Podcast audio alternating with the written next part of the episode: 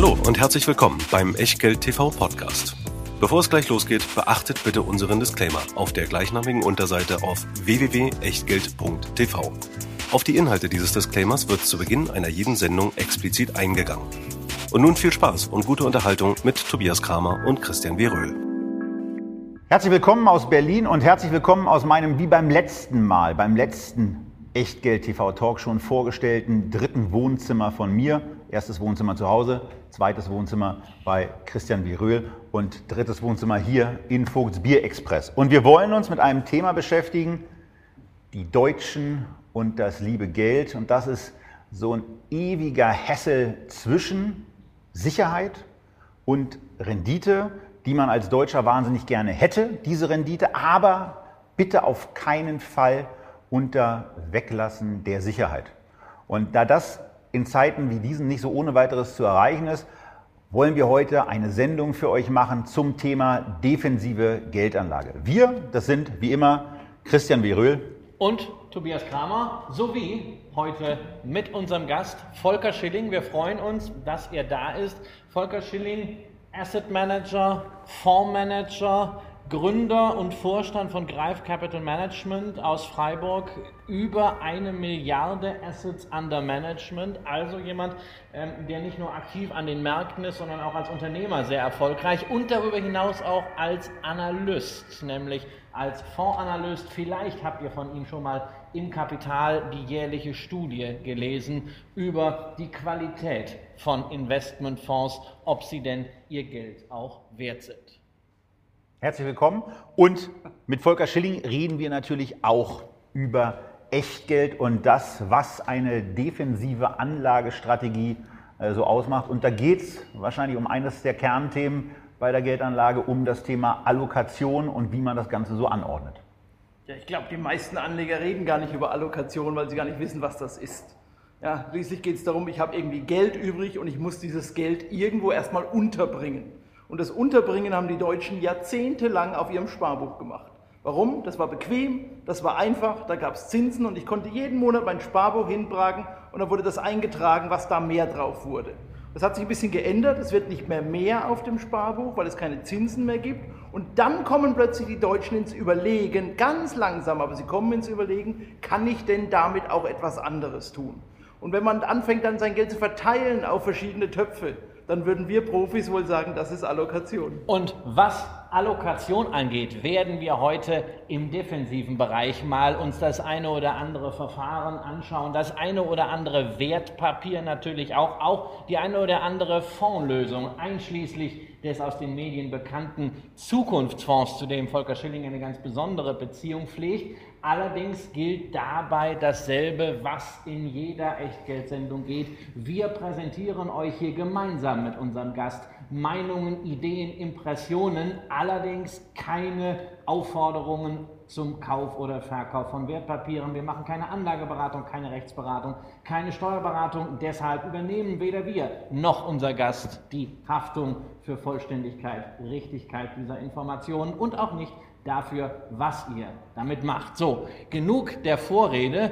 Ähm, gehen wir doch mal rein in die Allokation. Also, wenn ich richtig Rendite machen will, Aktien, ganz klar. Für die meisten unserer Zuschauer ist das natürlich auch das Thema, mit dem sie vertraut sind. Ähm, Sie zögern ein bisschen. Richtig Rendite, Aktien? Nö? Also ich glaube, die Aktie ist eine Anlage, die durchaus als ähm, Renditefaktor in ein Portfolio gehört. Aber wenn ich richtig Rendite machen will, dann gehe ich ins Spielcasino oder gehe ich Lotto spielen oder dann gehe ich einen Schritt tiefer, dann gehe ich irgendwie ins Beteiligungsgeschäft, dann mache ich Private Equity, Venture Capital. Wenn ich richtig Geld verdienen will, dann gründe ich vielleicht sogar eine Firma weil ich dann weiß, was ich für ein Geschäftsmodell betreibe. Dann kann ich einen Geschäftsplan aufstellen, dann kann ich selbst was mit meinem eigenen Geld erwirtschaften. Wenn ich in Aktien investiere, dann vertraue ich meinem Geld ja erstmal einem anderen Unternehmen an, an dem ich mich beteilige. Und dann bin ich natürlich auch ein bisschen darauf angewiesen, wie beurteile ich das Unternehmen. Und das ist etwas anderes, wenn man da anfängt, sich damit zu beschäftigen, als wenn man selbst tatsächlich involviert ist in das Geschäftsmodell. Gut, aber wenn wir mal davon ausgehen, ähm, dass ich jetzt keine Lust mehr habe, unternehmerisch tätig zu werden, ist bei mir übrigens tatsächlich so.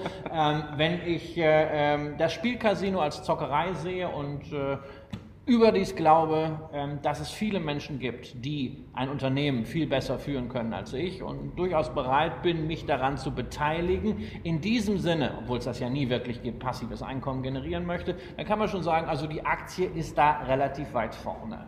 Das ist sie aber nicht bei den Deutschen, da reden wir ja bestimmt noch ein bisschen drüber. Äh, das ist in angelsächsischen Ländern ganz anders, aber es ist natürlich eine Möglichkeit, wie ich damit umgehe, selbst mehr Einkommen zu erzielen. Ich habe ja nicht viele Möglichkeiten, also legale Möglichkeiten. Ich nehme an, wir reden heute nur über die legalen Möglichkeiten hier. Das war der Plan, ja. ja. ja wir haben ja nicht so viele Möglichkeiten. Danach können wir noch über die anderen reden. Also. Wir bleiben ja länger hier äh, und insofern bei der Currywurst, die wir danach noch essen, reden wir dann offensichtlich auch noch über andere. Habe ich so nicht erwartet, war gar nicht so vorgesehen, ja. aber Gut. Ja, der Gast, der Gast hat es mitgebracht. Wenn, wenn, der Gast Ideen hat, dann hört man ja. sich das auch mal an. Und dann überlegen wir, ob das vielleicht gar nicht so illegal ist und äh, ob wir dazu auch nochmal eine Sendung machen. Ja.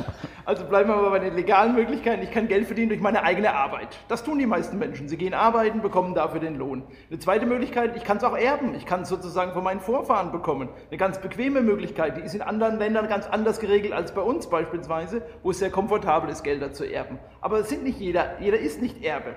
Und die dritte Möglichkeit wäre, sein Geld, was ich schon habe, für sich arbeiten zu lassen. Und da muss ich mich beteiligen. Das kann ich in zwei wesentlichen Arten machen. Ich kann es jemandem leihen, weil er Geld braucht. Dafür muss er mir aber etwas bezahlen. Eine Leihgebühr heißt bei uns Zinsen und in anderen Ländern auch. Oder Aufpassen, die, ja. jungen, die, jungen, Leute. Zinsen. Ja, einfach nur, dass sie, das kennen viele nicht mehr. Ja, kommen wir gleich zu. Ja, also Zinsen. Also, wenn ich etwas leihe, dann bekomme ich dafür eine Leihgebühr, das sind die Zinsen und ich erwarte auch, dass es wieder zurückbezahlt wird, natürlich, weil es mein Geld ist. Ja, da steckt auch ein Risiko drin. Da kann man ja auch noch drüber reden, wenn man gerade über defensiven Sachen redet. Und das zweite ist, ich gebe es Unternehmen, anderen Unternehmen, das wäre die Aktienanlage.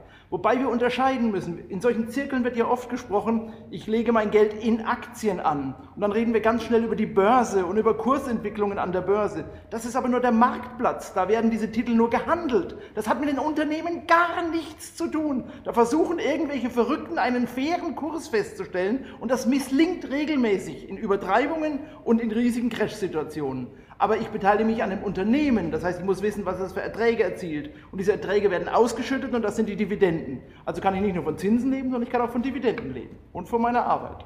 Genau.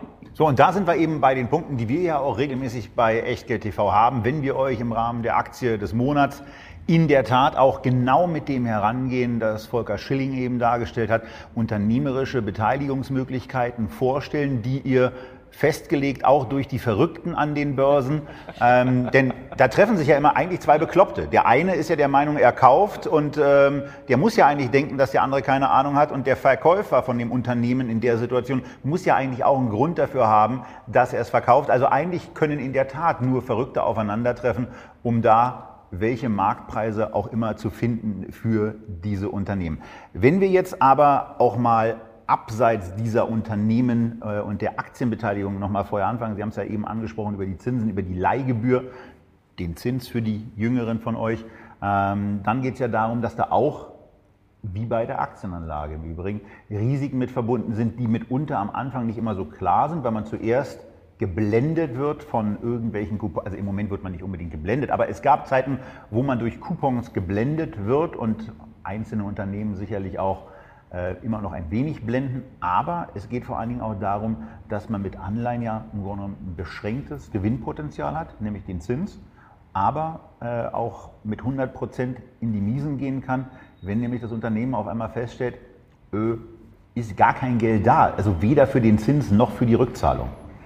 Also da reden wir schon über eine ganz spezielle Form der Anleihe, nämlich über Unternehmensanleihen. Das würde heißen, ich würde einem Unternehmen das Geld leihen. Wir können auch über Argentinien reden. Wir können auch über Argentinien Oder über Griechenland, da dann, war auch Dann wäre es eine Staatsanleihe, weil genau. dann würde ich einem anderen Staat Geld leihen. Staaten haben einen ganz großen Vorteil.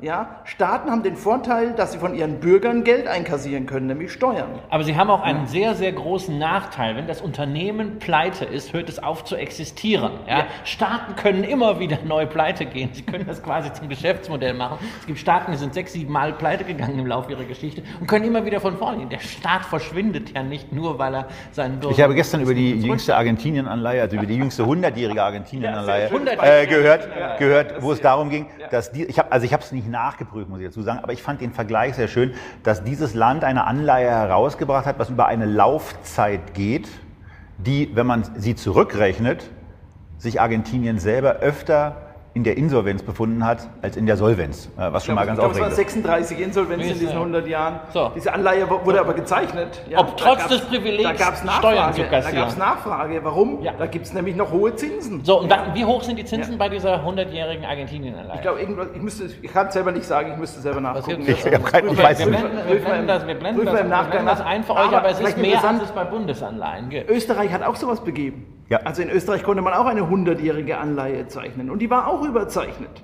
Ja, da war auch Nachfrage da. Es gibt Anleger, die müssen, die müssen, weil die werden dazu gezwungen, Anleihen zu zeichnen. Die werden sogar dazu gezwungen, dass sie Staatsanleihen zeichnen müssen. Das sind Versicherungen als Beispiel. Also das sind durchaus unter Umständen äh, Anleger, die wiederum Geld für Kleinsparer anlegen, ja, und dann heißt es plötzlich, naja, die Anleihenmärkte haben ein Problem. Der gemeine Lebensversicherte denkt sich, oh, pf, was ist das mein Problem? Ja, das ist was für die Großkopfen. Irrtum, das ist das Problem von jedem, der eine Das trifft Lebensversicherung jeden Deutschen. Wir haben interessant, wer zwingt sie denn dazu? Das muss man vielleicht auch nochmal nachfragen. Wer zwingt denn die Versicherung dazu? Das macht der Staat wiederum.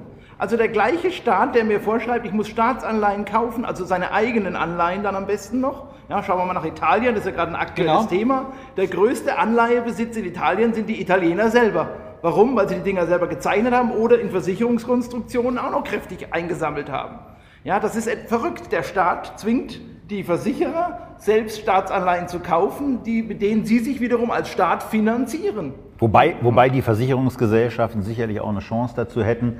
äh, Es gibt ja so latente Lobbyarbeiten von der Industrie, wie ich gehört habe, ähm, darauf hinzuwirken, dass man zumindest die Aktienquote äh, etwas erhöhen kann. Aber da sind wir bei einem spannenden Thema.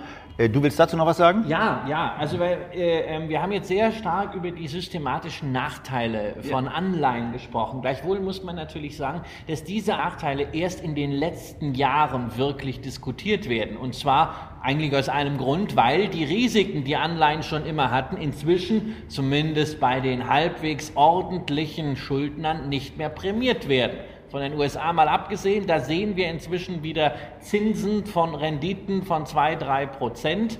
Ähm, das sehen wir aber bei Euro-Unternehmensanleihen und bei Euro-Staatsanleihen nicht. Ähm, und das ist natürlich schon ein Paradigmenwechsel, der da eingetreten ist. Ich will es noch deutlicher machen. Man konnte, wenn man sich die letzten 40 Börsenjahre anschaut, also den DAX als Beispiel, und legt zu diesen 40 Börsenjahren mal die 40 Rentenjahre dazu, ein REX, also ein Rentenindex REXP. beispielsweise, dann wird man sehen, dass man in diesen 40 Jahren mit Anleihen fast exakt das gleiche Ergebnis erzielt hat wie mit Aktien. Und wenn man jetzt aber schaut, auf welchem Weg man dieses Ergebnis erzielt hat, nämlich mit ganz kleinen Schwankungen und sehr stetig und bei den Aktien mit solchen Ausschlägen, müsste eigentlich jeder, der dieses Bild erstmal sieht, sagt, warum soll ich überhaupt in Aktien investieren? Anleihen funktionieren doch so gut. Und jetzt kommt der Paradigmenwechsel. Die haben deswegen so gut funktioniert, weil sie 40 Jahre in Folge haben wir Zinssenkungen gehabt. Jedes Jahrzehnt sind die Zinsen weiter gefallen. Und jedes Jahrzehnt dachte man eigentlich so, also viel weiter runter kann es nicht mehr gehen. Sind wir bei Null angekommen? Geht es noch weiter runter?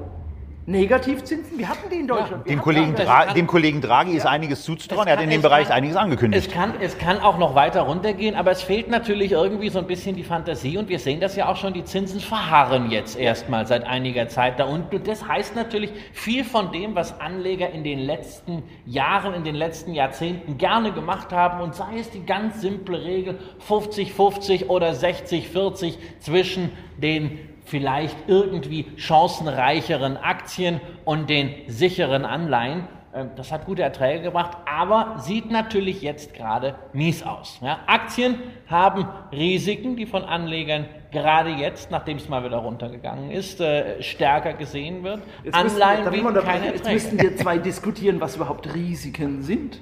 Nur weil Aktien mal runtergehen, ist Na, das für doch mich kein sind, Risiko. naja, ich muss, da muss ich Ja. ja immer, da muss ich ja sagen, da Ja. wohnen ja zwei äh, Herzen in meiner Brust. Also ich habe ja ein ganzes Buch darüber geschrieben, wo das Risiko von Aktien steht, Ja. nämlich, dass das Unternehmen fundamental nicht liefert. Ja. Zum Beispiel dann keine Dividenden mehr. Mir ist der Kurs natürlich völlig egal. Aber klassischerweise nicht, kommen ja die Mischfondsmanager hin und sagen, okay, wir haben hier Aktien, wir haben hier Renten und wir haben einen äh, aktienähnlichen Ertrag mit geringerem Risiko, wird dann übersetzt als Volatilität, Standardabweichung der Renditen, irgendwelche Schwankungen, wo ich sage, brauche ich nicht, brauche ich genauso wenig wie Value at Risk und sowas. Aber das ist da draußen ja alles State of the Art. Und das müssen wir ja auch wahrnehmen, weil das ist das, womit unsere Zuschauer konfrontiert werden als Risiko. Auch wenn wir jede Woche versuchen zu erklären, dass Risiken vielleicht was ganz anderes sind. Das ist das Risiko, wie es die Finanzindustrie definiert. Der Anleger definiert Risiko völlig anders. Wenn wir mit dem Mikrofon hier raus auf die Straße gehen und fragen jeden, der vorbeiläuft vor der Türe, was ist für dich Risiko, wenn du Geld anlegst, wird er in 99 Prozent der Fälle antworten, wenn ich es verliere, wenn ich weniger habe, wenn es weniger wird.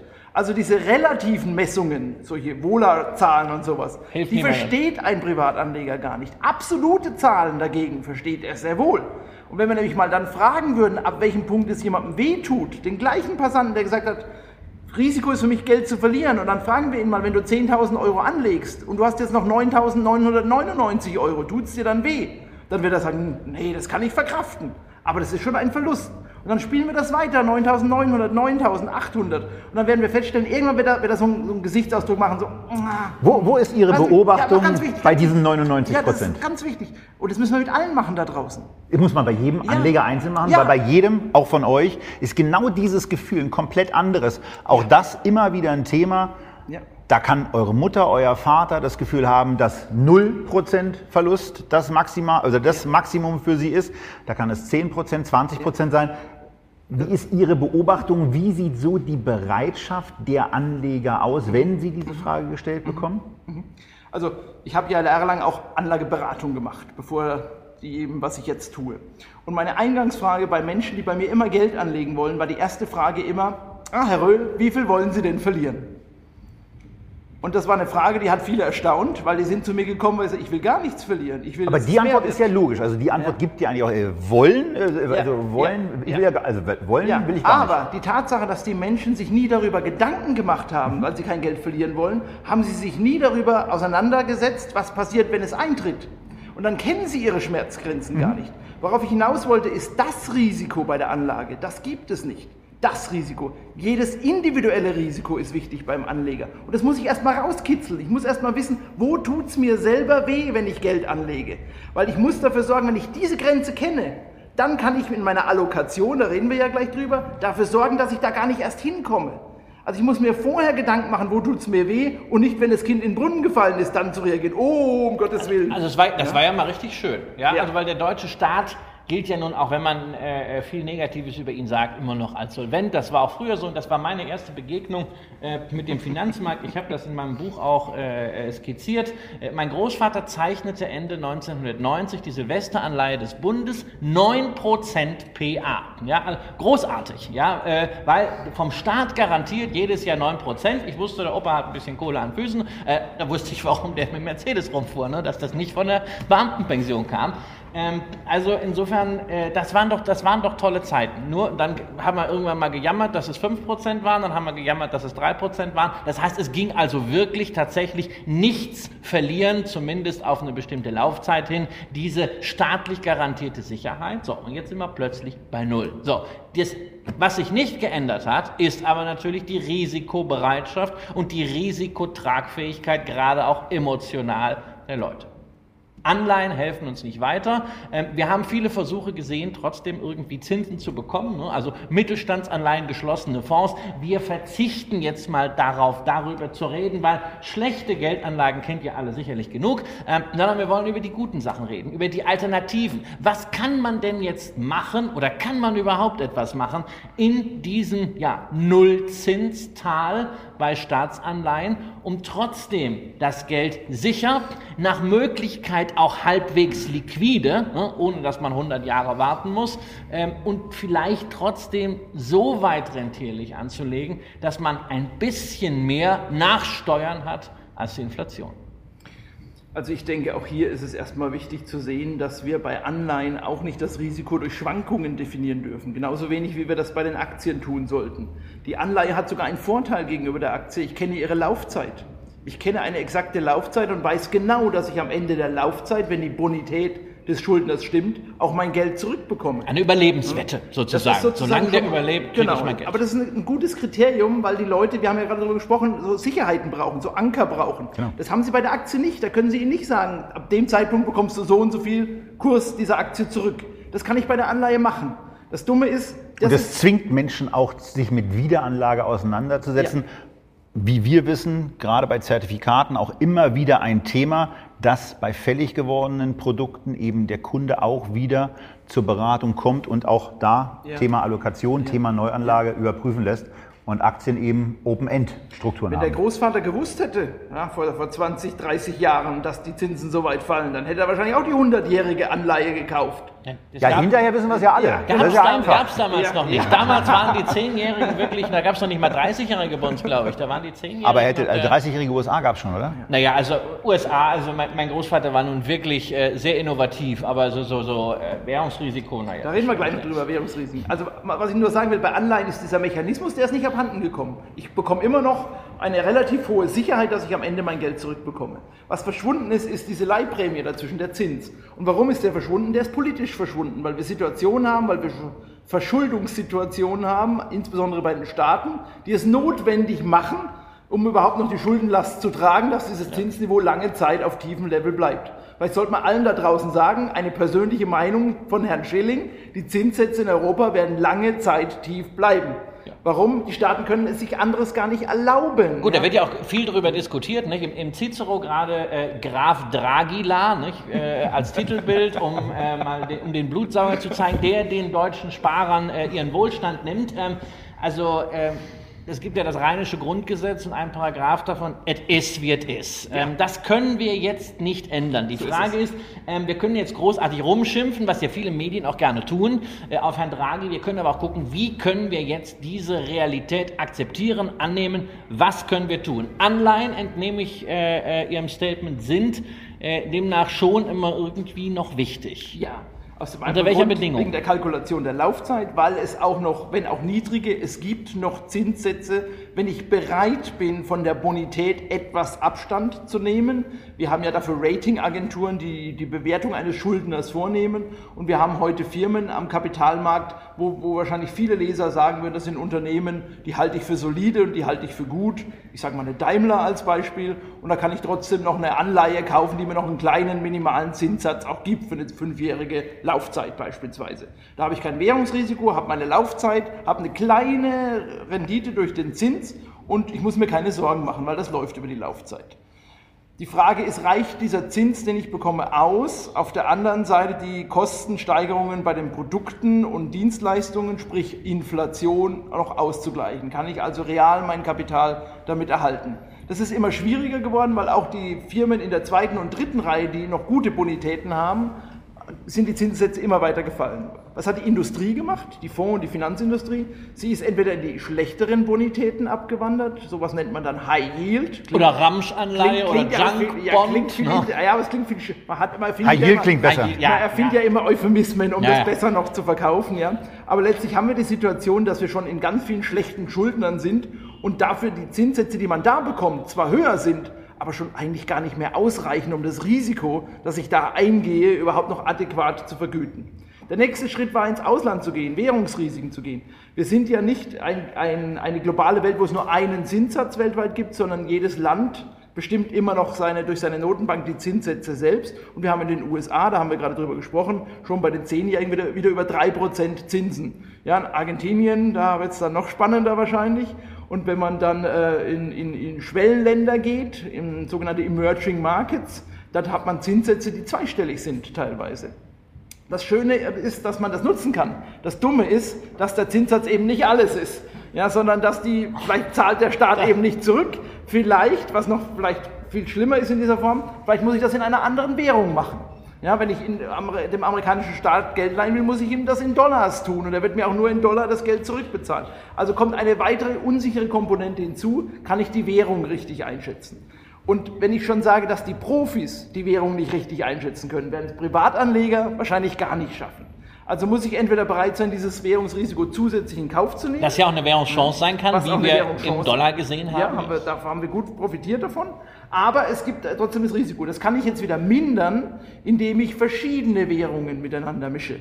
Wir haben alle gelernt, die einzige Möglichkeit, Risiken zu reduzieren, ist zu diversifizieren. Das gilt auch bei Anleihen. Also ich würde mir nicht nur Staatsanleihen, ich würde mir nicht nur Unternehmensanleihen und ich würde mir nicht, nicht nur Schwellenländeranleihen oder High Yields ins Portfolio holen. Die Mischung macht's etwas. Ja? Man muss auch da gucken, wie investiert man in verschiedene dieser Strategien. Aber jetzt mal, Aber das, jetzt mal genau, das muss man dem Deutschen irgendwie näher bringen. Denn der Deutsche ist ja immer noch so gepolt, dass er einen Großteil seines Geldes entweder auf dem Bankkonto hat, äh, was nicht verzinst wird, oder auf einem Festgeldkonto, was kaum noch verzinst wird, oder in langen, langlaufenden Anleihen, die im Wesentlichen über Lebensversicherungen gehalten werden, Ja. wo er genau die von Christian ja eben schon angesprochene, das Sicherheitsgefühl hat, dieses, dieses, Zins, äh, dieses risikolosen Zinses, das ja jetzt sich gedreht hat zu einem zinslosen Risiko.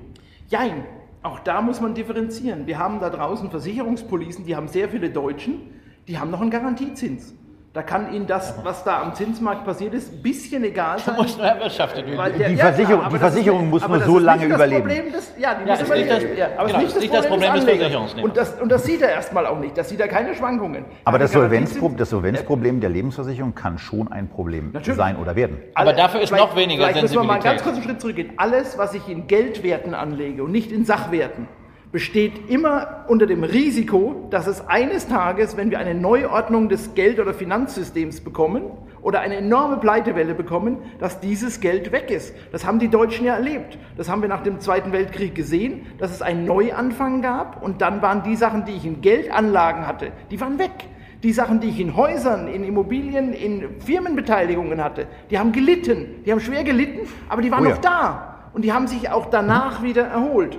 Und das ist eine ganz wichtige Unterscheidung. Wir können natürlich immer den Worst Case ausmalen. Dann dürften Sie überhaupt keine geldwerten Anlagen mehr vornehmen, weil der Worst Case heißt immer, es ist weg. Aber darauf kann ich keine vernünftige Anlagestrategie aufbauen. Ich muss diversifizieren, auch in diesen beiden Bausteinen. Aber jetzt haben wir, genau, beide Bausteine. Sie sagen es wieder. Ne? Also wir sind ja nun in einer Welt des Fortschritts. Und ich frage mich jetzt an der Stelle, ähm, ist dieser Fortschritt äh, vor der Finanzbranche irgendwie stehen geblieben? äh, weil wir reden auch jetzt noch wieder über das alte Duopol, Aktien hier, Anleihen dort, irgendwie verpackt. Also ich bin ja Purist und freue mich darüber, aber äh, mal Hand aufs Herz und Frage an Sie als Profi. Ähm, ist der Finanzbranche wirklich nicht mehr eingefallen, um aus dem Niedrigzinstal für defensive Investments zu kommen, äh, als irgendwie doch nur diese beiden äh, zu kombinieren? Der Finanzindustrie ist viel mehr eingefallen. Und das ist aber leider auch immer ein bisschen das Problem der Finanzindustrie, dass ihr dann wirklich krude Produkte einfallen, die meistens mit Derivaten, Optionen oder Modellen gebaut werden, in Zertifikaten als Hülle reingepackt werden und dann quasi wie eine Wette dem Anleger verkauft werden. Ah, ich mag diesen Begriff nicht. Ja. Ich mag diesen Begriff nicht, weil im Grunde genommen ist es dann immer so, dann ist auch ein Sparbuch eine Wette. Ja. Ähm, also äh, die, diese, diese Wetteigenschaft, dann ist ein Sparbuch eine Wette, dann ist eine Anleihe eine Wette. Ähm, mich schreckt es ja immer so ein bisschen ab, davon von Wetten zu sprechen. Ja. Äh, aber Also ich vermeide das auch immer aus dem anderen Grunde, weil ich die meisten Fondsmanager, die ich interviewe, benutzen immer diesen Sprachgebrauch. Dann Ja. haben wir darauf gesetzt, dann haben Ja. wir da gewettet, dann haben wir da gespielt. Das sind alles Begriffe, die aus der Spielbank wo, wo, man, wo man sich denkt, was machen die denn den ganzen Genau, Tag? genau. Das finde ich auch Das ist ganz, doch mein ganz, Geld. Finde ich auch ganz, ganz furchtbar. Aber die Produkte, die ich anspreche, die sind tatsächlich im Wortlaut des Prospektes so gestaltet. Da steht dann drin, wenn der Dow Jones oder der Eurostox 50 am Tag XY nicht da und da steht oder dort und dort steht, zahlen wir das oder jenes aus.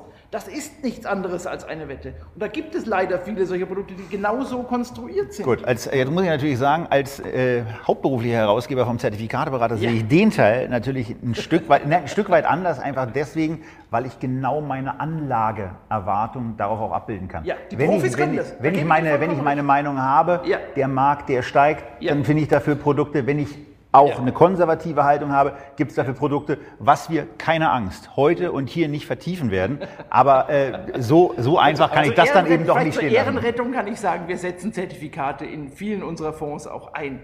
weil das gute Produkte sind. Die Frage ist, wie geht man damit um? Genau, jetzt Genau, kommen- jetzt man muss die wir- guten eben auswählen. Jetzt, So. jetzt kommen wir nämlich dazu, dass diese ganze Sache, also es gibt doch ein paar Möglichkeiten, aber dass die Auswahl dieser Möglichkeiten extrem äh, komplex ist. Ähm, auch die Frage natürlich, ähm, sichert man ein Portfolio ab? Wenn ja, macht man das systematisch, macht man das aus dem Bauch heraus, macht man das permanent? Mit welchem Instrument macht man das? Die haben wir ja schon mal in einer So geht das Sendung behandelt. Tobias sichert ja ab mit der 200-Tage-Linie und mit Hebelprodukten. Ähm, Sie haben gerade bei Greif einen ganz neuen Ansatz dort auch als Fonds lanciert, Systematic Allocation. Da geht es darum, äh, dass man nicht absichert, aber ja, vielleicht absichert über eine Cashquote.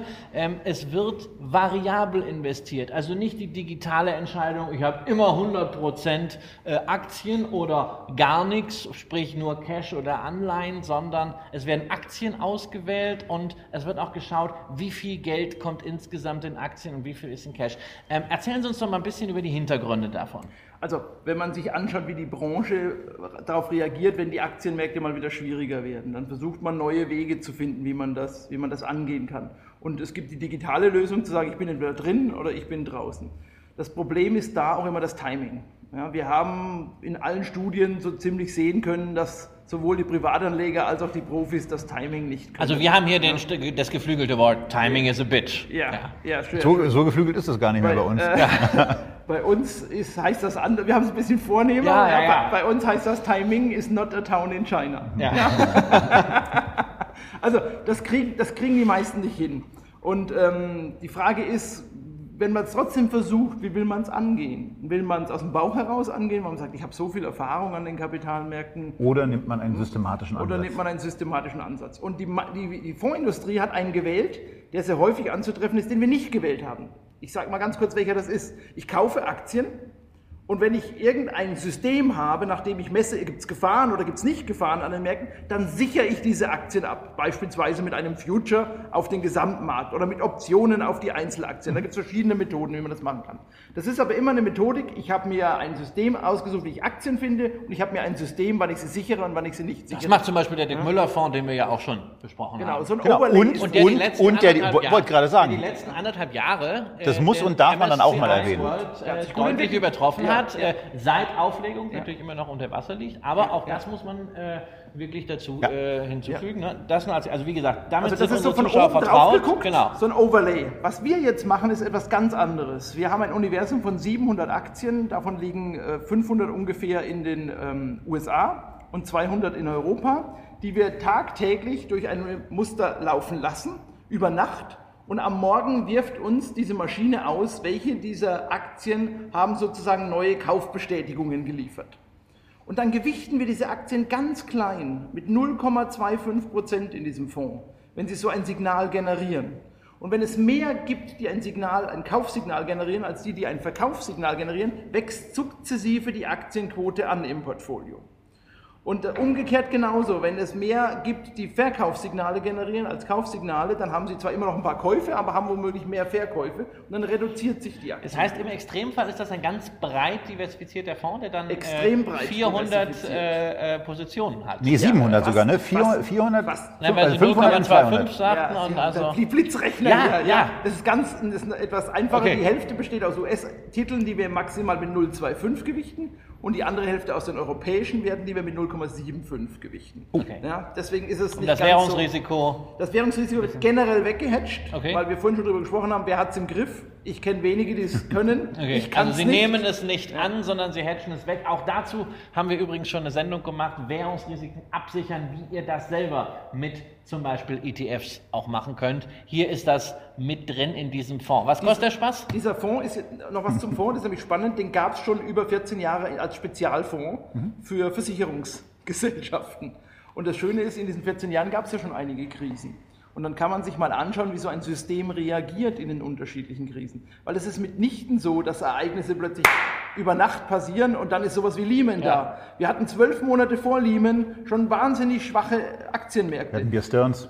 Beer Stearns als Pleite, wir hatten diverse Situationen. Wir hatten eine ständige. Jobbildung, So zum ist Beispiel im DAX. Ja, Ja. Das ging nicht mehr weiter. Wir hatten vor Lehman mit dieser, mit dieser Systematik noch eine Aktienquote von 20 Prozent. Ja, Sie sehen also, vorher kann man schon reagieren. Danach ging die bis auf Null runter, nach Lehman.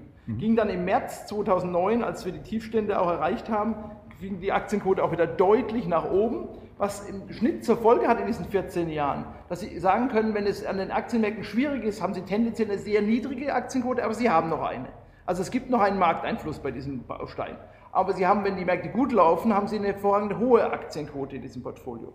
Und das ist sehr sensitiv, dieses Ganze, weil es jeden Tag läuft, jeden Tag über Nacht. Aber haben Sie ja nicht unglaubliche das- Handelskosten, Ja, ja, wir haben- ständig was angepasst werden muss? Also, wir haben das ist ja mehr als beim ETF Ich fange mal vorher an. Wir haben erstmal viele Transaktionen.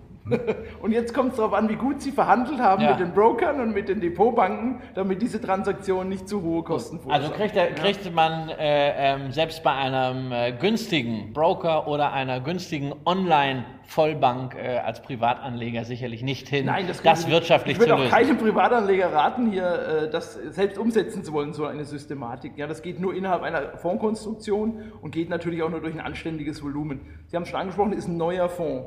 Und wenn Sie neuen Fonds auflegen, dann sind natürlich so Transaktionen besonders vorsichtig zu genießen, weil er ja meistens noch ein kleines Volumen hat. Wir hatten aber hier schon Investoren, die schon uns 14 Millionen zum Start anvertraut haben. Das ist ein enormer Vorteil. Damit können Sie gleich auch gleich Transaktionskosten her sauber arbeiten und sind damit sehr gut aufgestellt. Und was ist insgesamt so Ihre Vorgabe bezüglich der Kostenquote? Was kostet der Spaß innen drin? Also es ist immer schwierig. Sie haben, wir, wir haben verschiedene Tranchen. Es gibt Tranchen für institutionelle Anleger, die Sie erst ab einer Million zeichnen können. Diese Tranche haben wir aber jetzt die ersten sechs Monate auch für Privatanleger offen gelassen. Warum? Es ist Markt- Marketing letztlich zu sagen, wir wollen am Anfang Gelder einsammeln. Also bieten wir eine Offerte an, die da heißt, du kommst in eine günstige Anteilsklasse rein, die um die 1% nur an Kosten hat und kannst mit einer Mindestanlage... 1% Total Expense Ratio. 1% ist es. Total Ja. Expense Ratio. Kein Ausgabeaufschlag? Sie haben einen Ausgabeaufschlag, aber wenn Sie das ordentlich kaufen auf einer Plattform, wo Sie keine zahlen müssen, Okay. dann fallen die nicht an. Uns fallen da ja durchaus Plattformen ein. Da gibt es zum bestimmt Beispiel. ein paar Ideen, ja. Genau. Genau. genau. Ähm, Ist aber natürlich nicht die einzige. Hundertprozentig. Lösung. Nicht, Ähm, nicht die einzige Wir haben, Lösung. das, wir, haben das, wir haben das eben schon erwähnt. Das ist ja sowas für äh, Anleger, die natürlich trotzdem auch unter Umständen ein Produkt haben, äh, das dann ein sehr hohes Aktien-Exposure hat. Die schon eine Aktienaffinität das- haben. das- Ja, natürlich- 100% gehen. Die Der natürlich kann auch, bis zu 100% genau, ne, und, richtet sich ja. also eigentlich eher an etwas fortgeschrittene Anleger, die auch um, um das grundsätzliche Aktienrisiko wissen Ja. und auch einen systematischen Ansatz haben Genau. wollen. Natürlich muss man Aktien wollen, aber was noch viel wichtiger ist, es richtet sich an die Anleger, die die Erfahrung gemacht haben, dass sie es selbst nicht können, nämlich dass sie zum dümmsten Zeitpunkt die Aktienquoten hochnehmen und zum dümmsten Zeitpunkt die Aktienquoten runternehmen. Überlassen Ja. Sie es jemandem, der das professionell macht, Also vor Fonds, und das kann einem, der Fonds liefern. An, einem, ja. einem System, ja, wir haben ja auch vielfach über systematische Geldanlage. Also wir haben den Fonds bewusst so genannt, gesprochen. weil der ist ja. absolut regelbasiert. Ja. Es gibt keinen sogenannten diskretionären Anteil. Das ist das Genau. schönere Wort für aus dem Bauch heraus Genau. irgendwas entscheiden. Also keiner darf da reinquatschen. Keiner darf da reinquatschen. Das macht alles die Maschine sozusagen. Sie brauchen eine gute Software dafür. Und kann ich, jeden Tag, kann ich jeden Tag sehen, was im Fonds drin ist? Ja, wir sind absolut transparent, was die Inhalte des Fonds betrifft. Sie können eine komplette Liste haben der Titel, die drin sind. Gut, davon werde ich mal Gebrauch machen, um mir das Gerne. mal äh, anzuschauen. Wenn wir, Ähm. wenn wir über das Thema reinquatschen reden, Willst du das jetzt machen? dann will ich das jetzt A machen und B müssen wir natürlich dann auch über, über ein Produkt mal anfangen zu sprechen, wegen dem wir ja auch ähm, quasi diesen, diesen Gesprächsmarathon, der sich ja vor diesem Interview äh, erstmal ereignet hat, ähm, anzufangen äh, anzusprechen. Und äh, da ist das Timing äh, keine Bitch, sondern eigentlich ganz schön, denn vor nahezu einem Jahr erschien eine Ausgabe vom Manager-Magazin, die titelte Die wilden Kerle, ein sensationelles Kinderbuch übrigens, Die wilden Kerle sind zurück. Und da ging es um zwei Kameraden, nämlich einmal Kai Diekmann und Leonhard Fischer, die sich zusammengeschlossen haben, ja dann auch mit Ihnen, um das, was wir jetzt die erste halbe Stunde, die es in etwa war, ähm, nämlich das eher distanzierte Verhältnis von Deutschen zur risikobehafteten Geldanlage mal anders anzugehen. Und da wurde etwas ins Leben gerufen, was ziemlich großspurig auch mit dem Begriff Zukunftsfonds umschrieben wurde. Und äh, das war aber eigentlich nicht das eigentlich Großspurige daran. Das eigentlich Großspurige daran war, dass sofort in Verbindung gesetzt wurde und sehr offensiv auch vertreten wurde, dass man mit diesem Zukunftsfonds 20 Milliarden Euro an Geldern akquirieren will. Ähm, da ist, es jetzt, da ist es jetzt noch so, dass man das, wenn man sich jedes Jahr verdoppelt, so in den nächsten 11, 12 Jahren auch erreichen kann. Und das kann ja durchaus passieren. Eine Botschaft muss ja, muss ja Raum haben, um verstanden zu werden. Der Fonds, den gibt es jetzt ein Jahr. Das war ja für uns auch der Anlass, dass wir uns mal zusammensetzen, um darüber zu sprechen. Aber dann eben auch die Eingangsfrage zu stellen, wie kam es zu dieser Begrifflichkeit und wie kam es auch zu der Zusammenarbeit zum Thema Zukunftsfonds? Dann fange ich mal bei der Begrifflichkeit an wenn Sie ein Produkt schaffen wollen, was ein Einsteigerprodukt ist. Mhm. Also wo jemand, der vielleicht sich noch nie mit dem Thema Investmentfonds auseinandergesetzt hat oder noch nie etwas anderes als Sparbuch und Festgeld gemacht hat, braucht er einen Baustein, dem er vertraut und zwar nicht jetzt vertraut, sondern auch für die Zukunft vertraut. Dahingehend finde ich den Begriff Zukunftsfonds einen, einen wunderschönen Begriff, weil er das widerspiegelt, dass wir nicht heute in dem Jetzt verhaftet sind, sondern da, wo sich zukünftig auch Werte entwickeln. Er hat vor allen Dingen einen großen Vorteil. Er ist kurz. Ja, äh, anders. An, nein, man, nein, das stimmt. Es ist, es ist, das wenn stimmt. es in einem Depot drin ist, steht da noch Zukunftsfonds. Den anderen Namen habe ich schon wieder vergessen. Wir haben, also, wir haben das, ja, bei, wir ja, haben das bei, ET, bei, ETFs ja häufig gesehen. Großartige Produkte, aber bei der Benennung müssen die daran arbeiten. Da steht da. Auch bei der Darstellung bei den Brokern. MSCI, Diff, Prop, Yield, sonst was, USITs und sonst was. Und dann da denkt man, was ist das für ein kryptisches Zeug, was ich da drin habe? Aber der Zukunftsfonds, das passt noch in diese Maske vom Depotauszug rein. Und da wissen die Leute zumindest, okay, das war der Zukunftsfonds, ja. den ich damals gekauft habe oder den ich auch vielleicht regelmäßig bespare, was ja auch ein Anliegen Also wir war. haben jahrelang den dümmsten Vornamen prämiert, ja, genau aus dieser Situation heraus, dass die immer aberwitziger wurden. Ich wartete ja nur auf den Vanish Oxy Action Growth Fund oder sowas, ja. Also Nichts gegen Vanish Oxy Action. Wie, wie, wie, in der Waschmittelindustrie funktioniert die Fondsindustrie, ja, immer verrücktere Namen. Das war auch wichtig zu sagen, das soll ein deutscher Name ja. natürlich sein, ja. aber, jetzt sind wir mal ganz ehrlich, es soll doch kein deutsch-tümelnder Name sein. Wir reden ja, oder wir haben hier dann, und die Presse. Deutschlandfonds. Hat, die, ja, genau, Deutschlandfonds oder auch die Presse hat manchmal geschrieben Volksfonds. Und ich glaube, das ist nicht Den gab es ja schon mal. Ja. Also und es lag den, den, die Begrifflichkeit lag ja schon nahe. Ja, ich habe ja immer auf den Volksempfänger noch gewartet, aber der kam nicht. Ja, ja, du, auch, auch ein politisch unkorrekter Witz muss man sein. In, Anbetracht der beteiligten Partner lag es natürlich nahe, vielleicht so einen Namen zu wählen. Ja. Aber ich glaube, das wäre nicht angemessen gewesen. Ja. Zumal ich auch gar nicht wollte, dass wir da in irgendeine Richtung rücken, die, ja. die mit dem Thema Geldanlage, was wir hier machen, gar nichts zu tun hat. Deswegen aber es ist, ein, es ist ein griffiger Name, Name ist aber er ist natürlich auch etwas, wo man erstmal so denkt, so, okay, da kommt ein, ein Fonds. Es ist auch ein Versprechen Zukunft. für die Zukunft, genau. aber, ist, aber, selbstbewusst aufzutreten ist ja, ist ja zunächst nicht aber. Aber zurück zum Zukunftsfonds selber. Was ist das Programm hinter dem Zukunftsfonds? Ja, letztlich geht es darum, ein extrem langweiliges Produkt zu kreieren. Ich kann leider gar keine sexy Story jetzt hier bieten. Man neigt ja immer dazu, dass Anleger immer irgendeine verrückte Story haben müssen. Die KI und die Innovation und was auch immer alles. Das ist ein ganz langweiliger Mischfonds, der ganz bewusst als Einsteigerprodukt konzipiert ist. Also wir sind hier erkennbar nicht im Marketing-Sprech. Ganz langweilig ist ungefähr so wie damals im Interview ähm, mit dem Axel Krone, als er gesagt hat, ja, mein Fonds ist extrem teuer. Also wir haben jetzt hier einen, wir haben einmal einen extrem teuren Fonds vorgestellt und wir sind jetzt bei einem extrem langweiligen ja. Fonds. Ich sage Ihnen, was aber auch langweilig, das ihn langweilig macht. Wir haben ja darüber gesprochen, wie Anleger Risiken wahrnehmen. Ja? ja, und deswegen muss man natürlich beginnen, wenn man so einen Fonds konstruiert, zu sagen, ich muss vor allen Dingen, vor allen Dingen das Risiko im Griff haben. Mhm. Und die Rendite folgt an zweiter Stelle. Und man darf die Renditeerwartungen auch nicht zu hoch setzen. Das ist ein ganz großes Problem der Finanzindustrie, dass immer viel zu große Erwartungen ja. gesetzt werden. Es ist äh, Vertrauen in ein Produkt und auch in eine Person. Vertrauen ist die wiederkehrende Erfüllung von Erwartungen. Und wenn ich mit meinen Erwartungen schon lax umgehe, dann werde ich hinterher auch nicht das Vertrauen gewinnen. Also ist es ganz wichtig zu sagen, dieser Fonds soll nur in, im Schnitt zwei bis vier Prozent irgendwann mhm. mal erzielen. Also zwei bis vier Prozent pro Jahr ja, auf einen Zeitraum. Nach Kosten. Ja. Nach Steuern? Nach Inflation? Steuern ist, in, ist etwas, was. Okay, also Steuern kommen davon noch ab, Inflation ja, ja. kommt ab. Dann, muss sind, ich, wir, dann so sind wir de facto bei einem Kapitalerhalt. Äh, Kapital, realen Kapitalerhalt, äh, der ja. angestrebt Jetzt könnte man, jetzt könnte man ketzerisch sagen, wenn es 4% losgeht, dann ziehe ich die Kosten davon ab und dann ziehe ich die Inflation ab, dann bin ich ja bei 2%, dann habe ich das Leistungsversprechen erfüllt. Das kann durchaus auch mal der Fall sein. Okay.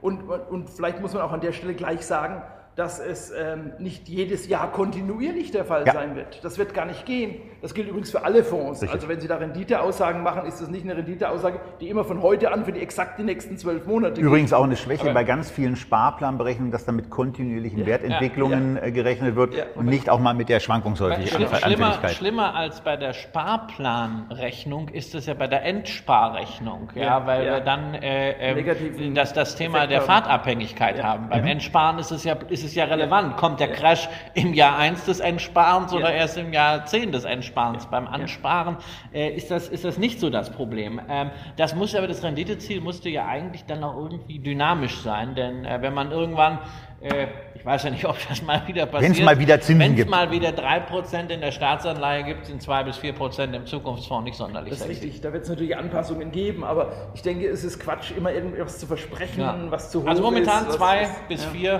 Prozent, äh, die angestrebt werden. Die- die und werden- die werden auch nicht garantiert, um das Ja. auch nochmal an der Stelle zu sagen, weil da auch immer vieles dann falsch verstanden wird. Es ist kein Garantieprodukt. Ja, Garantien kosten Geld und das sieht man, da haben wir vorhin drüber gesprochen, die die Garantiegeber kommen, wo man nicht in Schwierigkeiten Und es ist auch etwas, das muss man ja beim, beim Asset Management immer auch sagen, dass es eine Zielsetzung ist, die dann Ja. geglättet zu haben. Aber sowas kann immer erst auch valide nach frühestens eigentlich drei, eher aber Eher eigentlich nach fünf. fünf Jahren Ja. ähm, Ja. wirklich auch aussagekräftig ausgewertet werden. Von daher halten wir jetzt quasi mal den, den großen Zeh nach einem Jahr ins Wasser Gerne. und gucken mal, wie sich das nach Ja. einem Jahr anfühlt. Ja, Ja, und ähm, also wir wollen ja zunächst mal gucken, was drin ist. Denn wir haben ja zunächst mal darüber weiß, was gesprochen, ist. Äh, äh, wa, was eigentlich äh, äh, die Alternativen sind. Und auch Ja. das ist ja das hier das Schöne, man erfährt es auch bei diesem Fonds, was drin ist. Also wenn man nur behauptet, nur bei ETFs hat man Transparenz, das stimmt nicht. Auch bei Fonds hier bei der Fondsgesellschaft äh, Universal Investment äh, gibt es Reportings und man, äh, man kann Positionen einsehen. Ähm, und da ist, ähm, darüber wollen wir sprechen. Und ähm, es ist ja auch Teil der, des, äh, der Erklärkampagne rund um den Zukunftsfonds, dieses Thema Deutschland spart sich arm. Ja, das gesamte Geld liegt auf Sparkonten, Termingeldkonten ähm, und bringt eigentlich keine Rendite mehr. Manche haben Negativzins, manche haben 0,2 Prozent. So, jetzt gucke ich rein in den Zukunftsfonds und sehe, aha, Festgelder 60 Prozent, Bankguthaben 13 Prozent, kommen wir also auf drei Viertel vom Zukunftsfonds, ähm, die sich arm sparen, wo man eigentlich keine Rendite bekommt. Weil ich vermute, auch Sie werden auf Ihr Festgeld keine 2 Prozent bekommen. Im Gegenteil sogar, bei dem Fondsvolumen, was da ist, ist genau eigentlich das Level erreicht, wo man mitunter auch Strafgebühren zahlen muss, weil diese eben von den Banken an Kapitalanleger, die ein bisschen mehr rumzuliegen haben, sagen wir mal so ab mehr, mehr als 500.000, da geht es in vielen Banken jetzt los, ähm, wo man da auch was für zahlen muss dafür, dass die Bank auf das Geld aufpasst.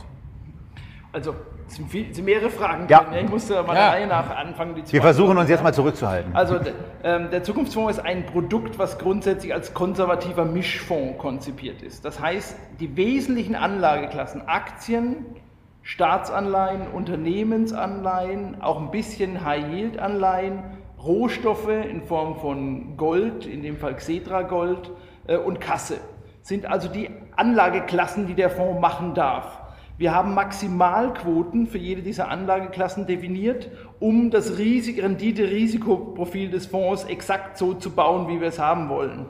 Und wir haben ein Timing-Modell, wann gehen wir in diese Quoten voll rein und wann gehen wir nicht voll rein. Ja, also Sie haben auch da bei dem Fonds, das ist schon mal wichtig, auch Ja. ein Modell dahinter stehen. Das ist jetzt nicht so, dass Sie sich mit Herrn Fischer und Herrn Diekmann treffen und sagen, so, heute haben wir Bock auf Aktien, jetzt geben wir hier mal Gas, sondern es ist so, ähm, da entscheidet, wie Sie es eben erklärt haben, ein Modell, das aber eine Blackbox ist. Also ich, ich treffe die beiden gerne und unterhalte mich über die Märkte, weil sie sehr klug sind und sehr schlau sind.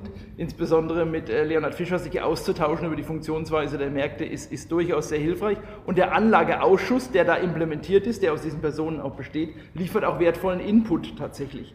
Aber ich habe ganz am Anfang schon gesagt, der wesentliche Treiber der sogenannten Blackbox, die wir jetzt mal erklären, damit sie nicht mehr so black ist. Komisch, dass Black Friday ist so populär und Black Box ist so unpopulär irgendwie. Weiß auch nicht. Jetzt leuchten wir da mal rein, dass die ein bisschen heller wird. Ist nichts anderes, als dass wir kein Allokationsmanagement betreiben, sondern ein Risikomanagement betreiben.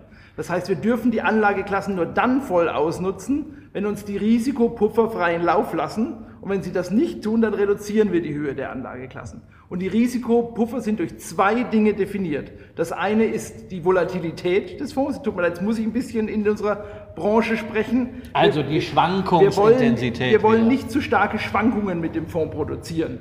Das hat zur Folge, dass wir ein Modell entwickelt haben, das nicht erst reagiert, wenn die Schwankung schon da ist, ja, also sondern, antizipativ. Sondern im Vorfeld schon reagiert. Ein, wir haben so zwei Eskalationsstufen dafür also. und die sozusagen uns schon mal ein grünes, ein gelbes oder ein rotes Licht geben, ob wir uns innerhalb unserer Vorgaben der Volatilität bewegen. Ich mache es mal ganz simpel.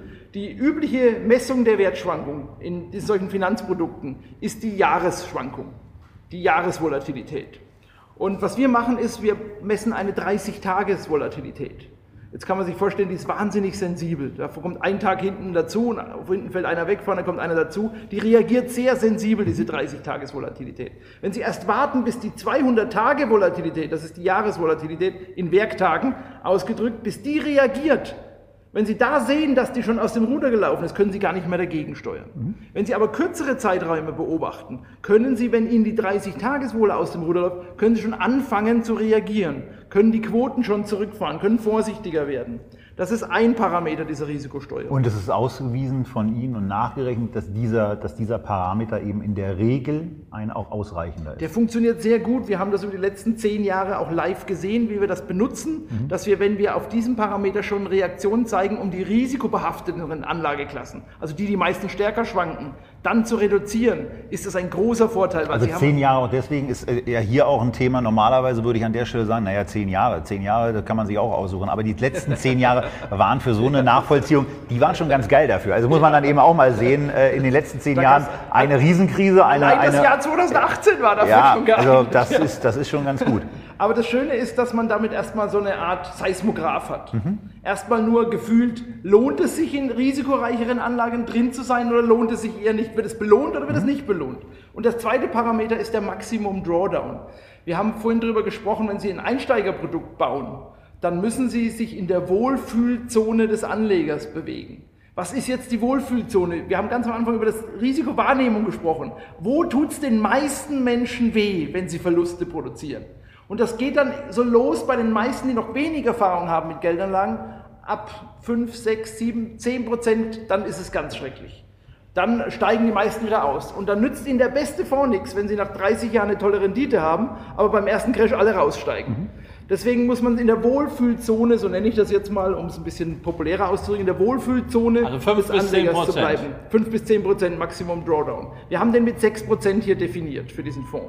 Das heißt, auch da haben wir die zweite Achse. Wir haben auf der einen Achse die Drawdown-Wahrscheinlichkeit der Assets, die wir drin haben und auf der anderen Achse die Volatilität, die Schwankungsbreite, also die wir haben wollen. Also das Ganze soll nicht ja. mehr als 6% gegenüber einem Höchststand oder dem so höchstmöglichen Einstiegskurs so des Anlegers so äh, verlieren. Und darauf ist Ihr Modell äh, äh, vorbereitet und im Rahmen dieser äh, Prämissen können dann Investments in diese einzelnen von Ihnen genannten äh, Assetklassen erfolgen. Und wenn ich jetzt dann sehe, wir haben drei Viertel Festgeld, heißt also im Grunde, das Modell sagt, äh, Risiko wird momentan nicht belohnt, äh, deshalb möglichst viel in Cash lassen, äh, bis irgendwann äh, mal wieder eine Risikoprämie kommt. Also ich würde auch mehr investieren und ich musste mir in diesem Jahr wahnsinnig oft anhören, wie kann das denn sein, dass der Zukunftsfonds so viel Kasse hält? Da kommen wir noch zu. Gucken Sie sich die Aktienmärkte an, gucken Sie sich die Märkte an, was sie sich die letzten zwölf Monate entwickelt haben. Es war genau richtig, so viel Kasse zu halten. Ich suche mir das nicht aus, es ist keine Bauchentscheidung, die wir hier treffen, sondern es ist aufgrund der Risikoparameter, dass wir sagen, es macht Sinn, genauso wie Sie es gerade gesagt haben. Es macht Sinn momentan ich glaube, macht Sinn, sagt man gar nicht. Es ergibt Sinn, dass man in der Kasse ist momentan. Da draußen wird das Risiko, das sie eingehen, nicht belohnt. Okay, also da kann man schon mal sagen, diese Risikoparametrisierung, die funktioniert. Ähm, jetzt könnte man ketzerisch auch sagen. Endlich mal, jetzt, äh, aber mal. Äh, die volatilitätsarme Entwicklung funktioniert auch. Sie geht allerdings volatilitätsarm ja. nach unten. Ja.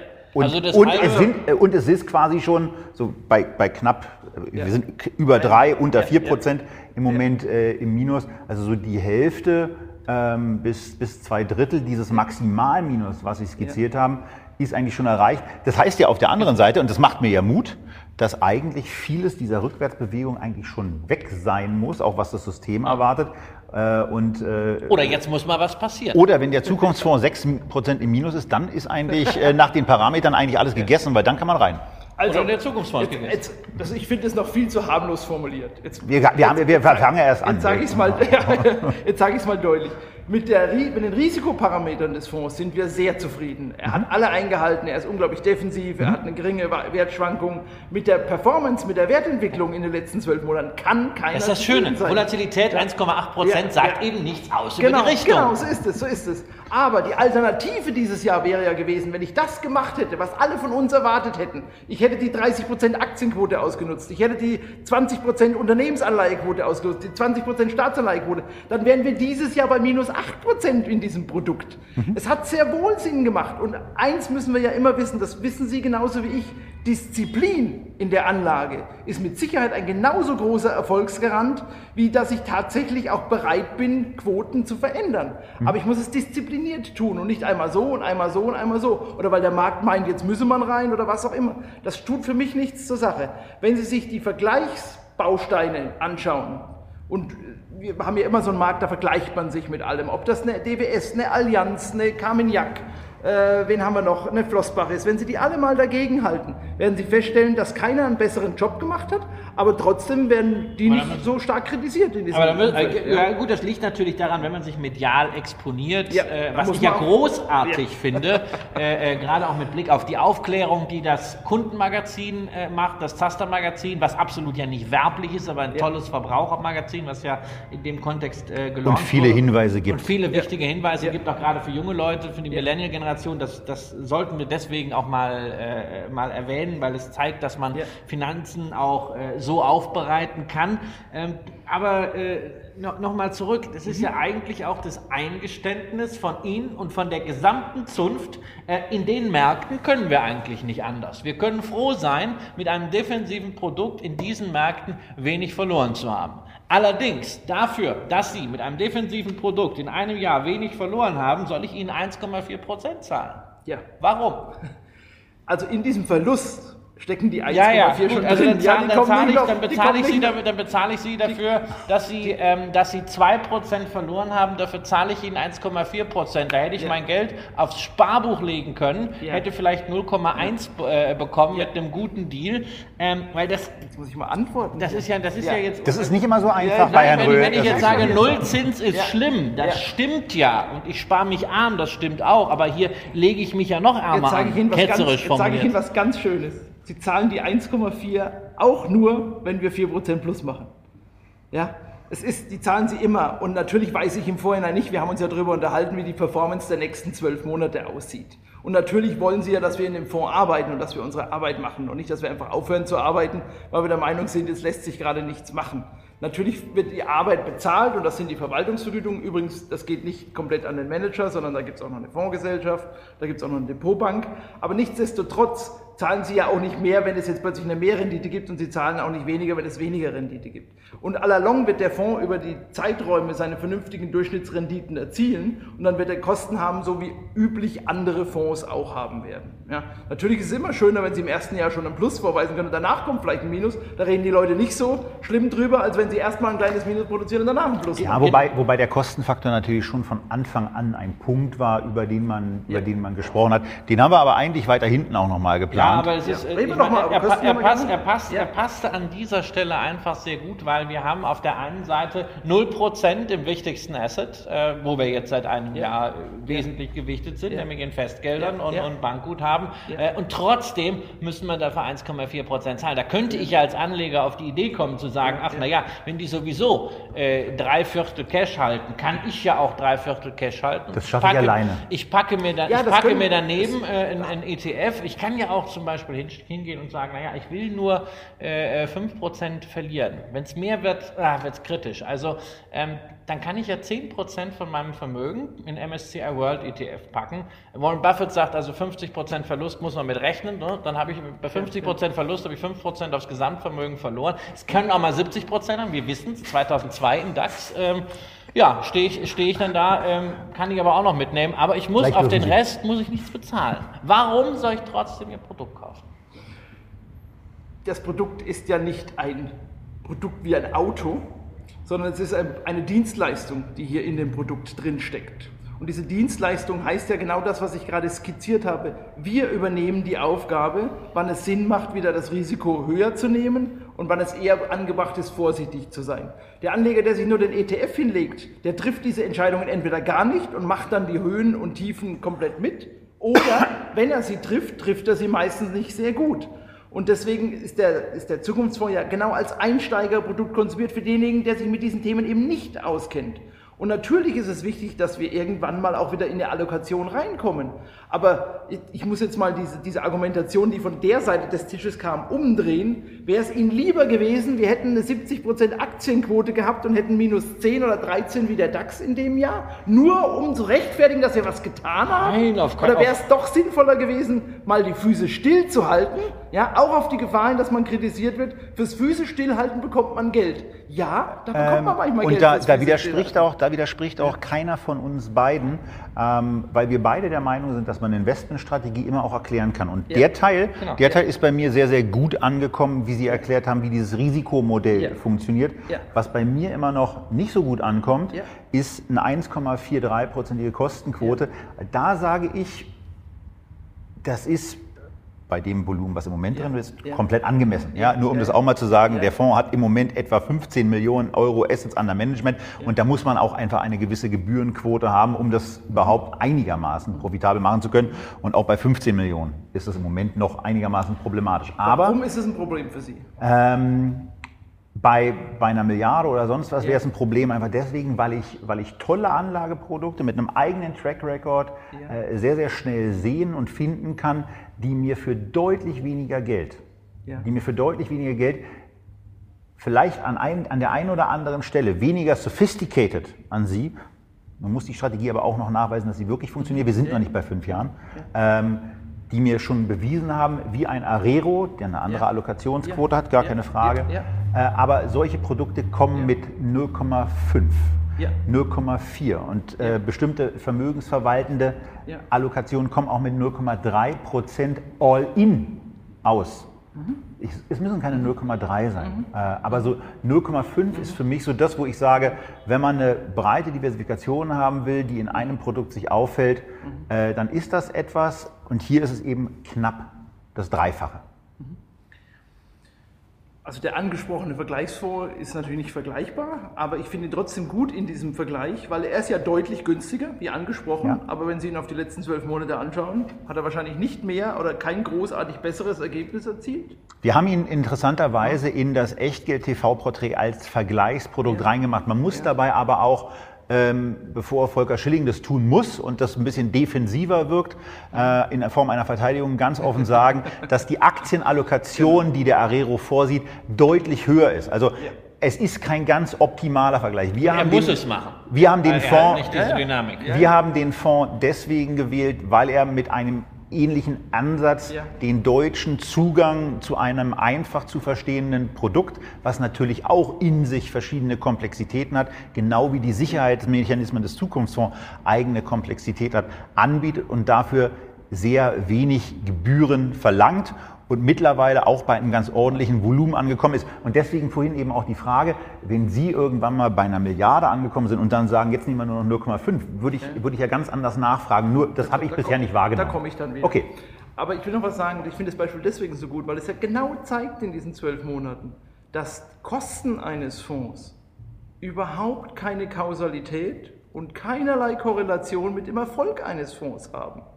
Ich weiß, dass gerne darüber gesprochen wird und wir sind uns, glaube ich, alle einig, dass die Fondsindustrie in sich zu viel Geld verlangt. Da kann ich mitgehen.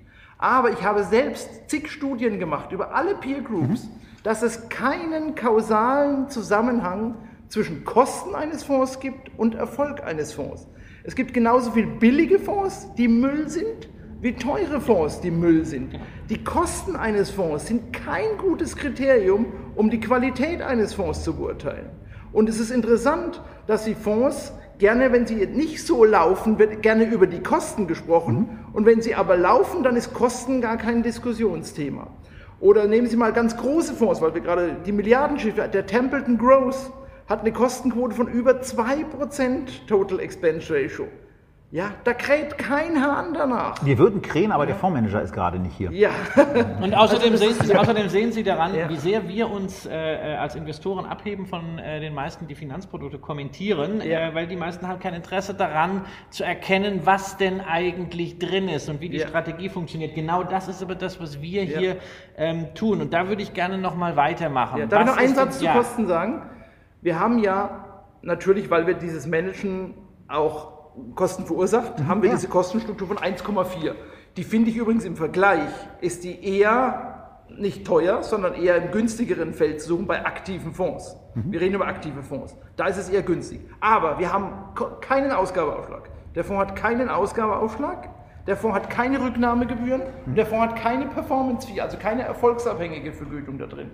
Wir haben alle unnötigen Kosten weggelassen. Gut, bei 2 bis 4 Prozent wäre ja eine erfolgsabhängige Vergütung auch ein Fehlincentive, weil es würde ja dazu führen, dass man mehr Rendite versucht zu bekommen und das geht der gilt ja Na gut, da Das muss man ja gelten, oder? 100 Prozent, ja. Der Meinung bin ich, der Meinung Ja. bin ich grundsätzlich, Ja. wobei Ja. bei einem wirklich offensiven Fonds finde ich es äh, finde ich's auch gut. Ja. Ähm, äh, naja, natürlich. Da, also, da streiten äh, wir mal in einer anderen Sendung. das, das, das, können, das, können wir, das können wir gerne in einer anderen Sendung machen. Wir wollen aber mal, wir wollen aber mal reinschauen Genau. in, den, Gerne.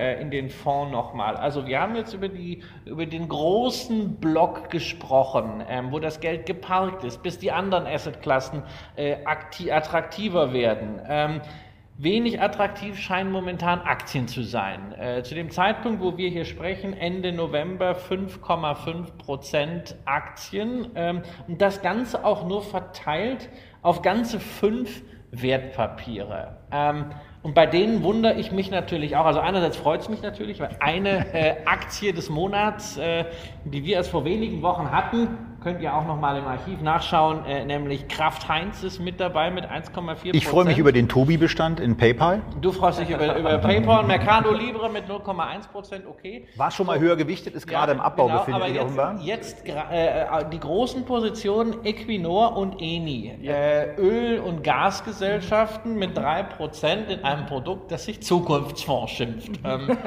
passt zunächst mal nicht so. Ja, Ich habe ich hab mich vorhin, glaube ich, nicht sagen hören, dass der Name Zukunftsfonds darauf beruht, dass wir in Zukunftstechnologien investieren. Also er ist nicht an jeder Stelle aber es, Programm. wäre, aber es ist, doch, es, ist doch, es ist doch eine Erwartung, wenn der geneigte Anleger einfach mal guckt und sagt, ah, ich habe ein bisschen Zukunftsfonds, ja, das ist, ja, ist ja ganz gut, okay, die haben nicht viel Geld verloren, naja, also hm, hätte auch schlimmer kommen können. Ähm, und was ist denn da drin? Zukunft, Zukunft, ach, äh, hm, okay, Öl. Also, dann machen wir mal ganz vorne. Wir sind kein Nachhaltigkeitsfonds. Ja, das heißt, Was ich ja gut finde. Das heißt, ich darf hoffen, dass Lockheed Martin irgendwann auch reinkommt. Fupp, und an dieser Stelle fliegt Herr Röhl von seinem Stuhl.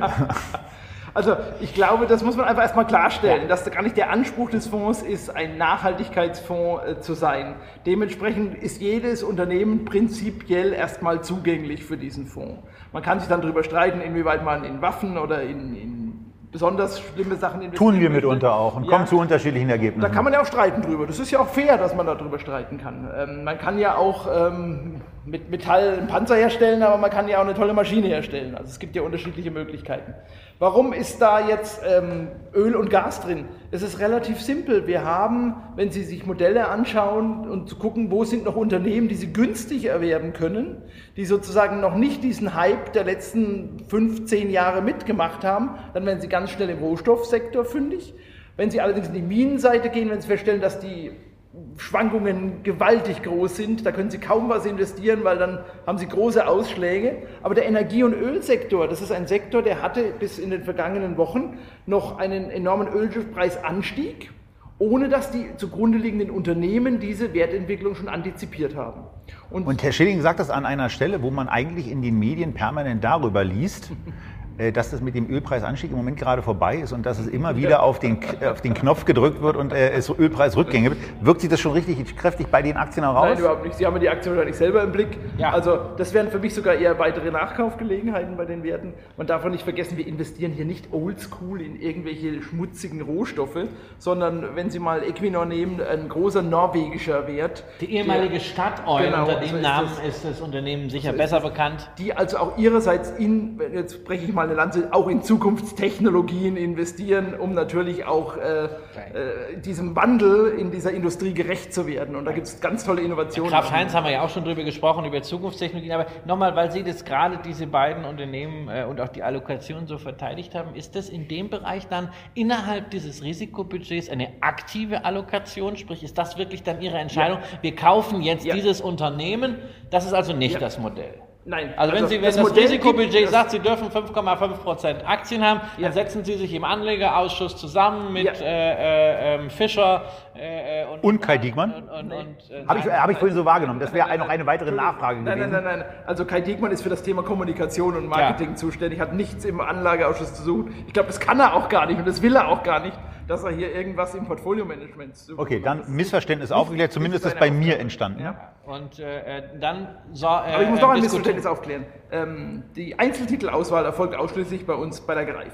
Okay. Und letztlich gibt das Modell die, die Risikostrukturen vor und was, was an Einzelwerten dort reinkommt, folgt im Wesentlichen einem fundamentalen Bewertungsmodell der Unternehmen. Da sind wir, glaube ich, ziemlich ähnlich in vielen Punkten, worauf wir gucken, was uns wichtig ist. Ähm, natürlich liegt auch das Thema auch immer im Einkauf. Ja, der Gewinn liegt auch im Einkauf. Wann kauft man welche Unternehmen? Wann sind sie wie bewertet?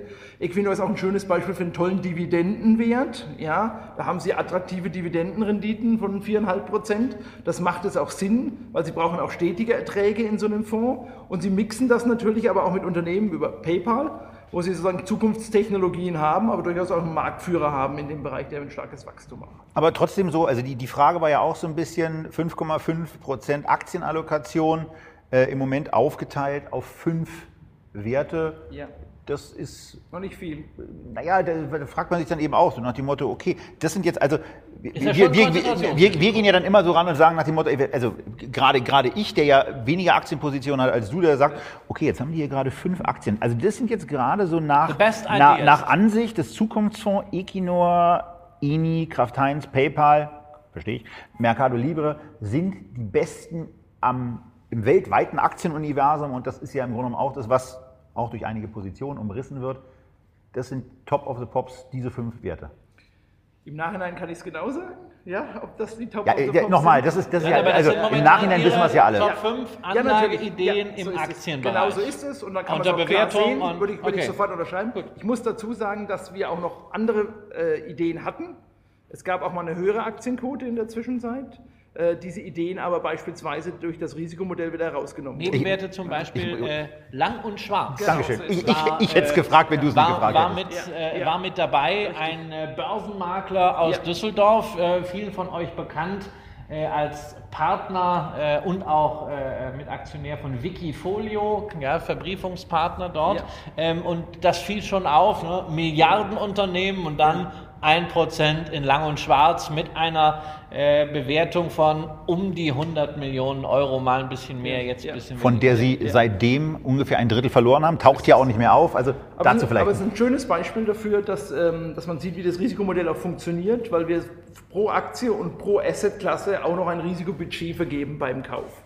Und dieses Risikobudget, wenn es ausgeschöpft ist, fliegt ein Wert auch wieder aus dem Portfolio mhm. raus, sodass wir lang und schwarz sage ich mal, fast plus minus null aus dem Portfolio wieder herausgenommen haben und damit auch zeigt, dass diese Risikovorgehensweise, die wir, die wir anwenden, dass die auch funktioniert und dass sich ein Fondsmanager nicht sozusagen in einen Wert verliebt oder, oder der Meinung ist, das Modell ist so toll und man muss nur lang genug warten und dann wird es schon werden. Das ist ein wunderschönes Beispiel dafür. Wahnsinnig korrigiert, diese Korrektur konnten wir nicht mitmachen, Gott sei Dank nicht mitmachen, da wir frühzeitig da Cuts haben, um schon dafür zu sorgen, dass wir nicht mehr investiert sind. Okay. Das vielleicht mal zur Aktienquote oder willst du zur Aktienquote Nein. noch eine Nachfrage stellen? Weil dann würde ich noch mal sagen. Dass wir das, dass das alle wissen. Der Fonds wird bis zu maximal 30 Prozent in Aktien gehen, um diesen defensiven Charakter eines Mischfonds genau. zu Genau. Und das auch noch mal herausgestellt, weil wir im Porträt den Arero gegenüberstellen. Da sind 60 Prozent Aktien mit drin.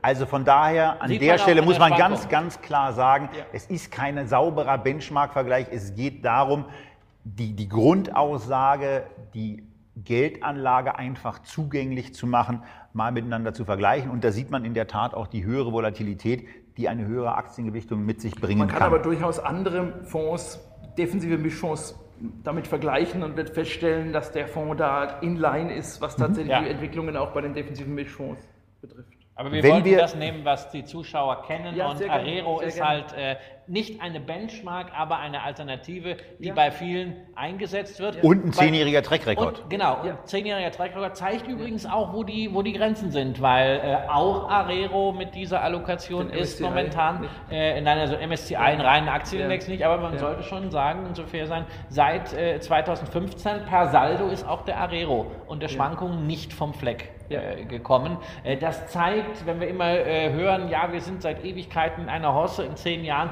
wir sind zehn Jahre in einer Hosse in den amerikanischen Aktienmärkten, aber äh, im Rest nicht. Da haben wir doch deutliche Abstände und äh, vielfach jetzt auch eine mehrjährige Seitwärtsbewegung. Blicken wir weiter in die Allokation des Zukunftsfonds. Wir haben 80, knapp 80 Prozent schon besprochen, nämlich das Bankguthaben, die Festgelder, ähm, die äh, Aktienposition.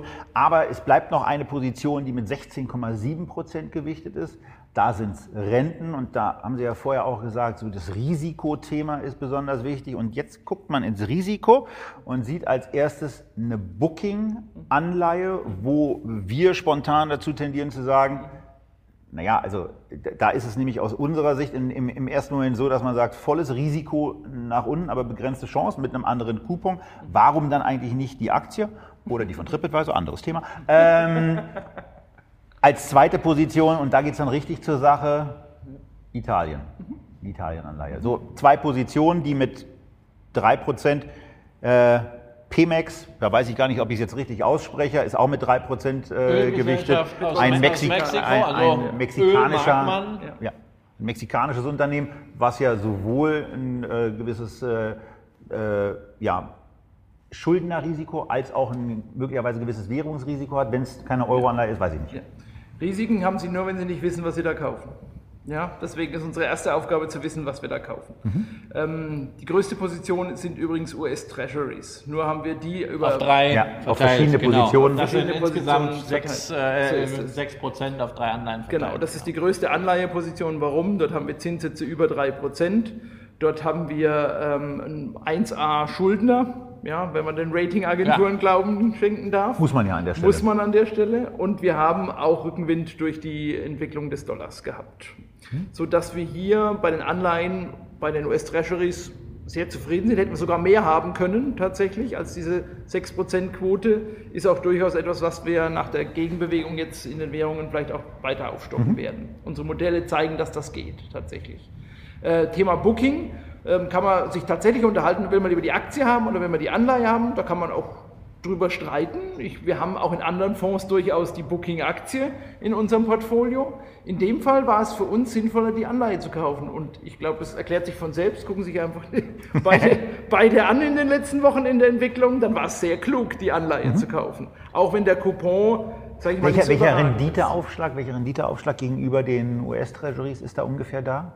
Da haben, nein, müssen, da haben Sie, also das, ähm, Sie bewegen sich in der ganzen Sie, Unternehmensanleihe und nicht Staatsanleihe. Sie haben weniger als bei US-Treasuries tatsächlich. Also der Coupon liegt tiefer bei, bei Booking, aber das liegt bei uns daran, weil wir so eine kurze Laufzeit An der Laufzeit, okay. Ja, wir haben also eine extrem kurze Laufzeit gewählt bis, zwei, bis 22, Genau, das so heißt ist also daraus Ja. auch keine Risiken für den Fondpreis So ist es. Wir wollten nicht durch, dadurch, dass wir hier. Keine äh, 100-Jährigen. Zinsge- Genau.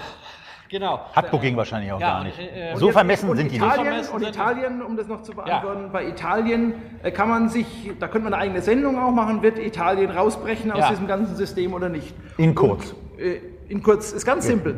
Entweder man glaubt daran, dass sie drin bleiben, dann machen italienische Staatsanleihen durchaus Sinn, oder man glaubt daran, dass es auseinanderbricht. Dann Ja. würde ich sie tunlichst nicht haben wollen. Jetzt, äh, Wenn Griechenland man- zeigt zwar etwas anderes, aber es war auch Ja. kleiner. Aber wenn man jetzt daran glaubt, kann es ja aber trotzdem passieren, dass man falsch liegt. Das ist übrigens bei meinem Glauben an die Märkte schon häufig passiert, dass ich an etwas geglaubt Also habe. können wir, glaube ich, auch gut mitreden. Genau. Und was macht man dann? Man wählt sehr, sehr kurze Laufzeit. Gibt es die Wahrscheinlichkeit, dass Italien bis äh, Anfang 2020 draußen ist? Nein, glaube ich auf keinen Fall. Also wird diese Anleihe auch wir, werden. wenn wir einen Haircut äh, sehen sollten nach griechischem Vorbild, dann haben wir Ja. noch ein paar Mit andere Haircut kenne ich mich ja äh, aus. Probleme.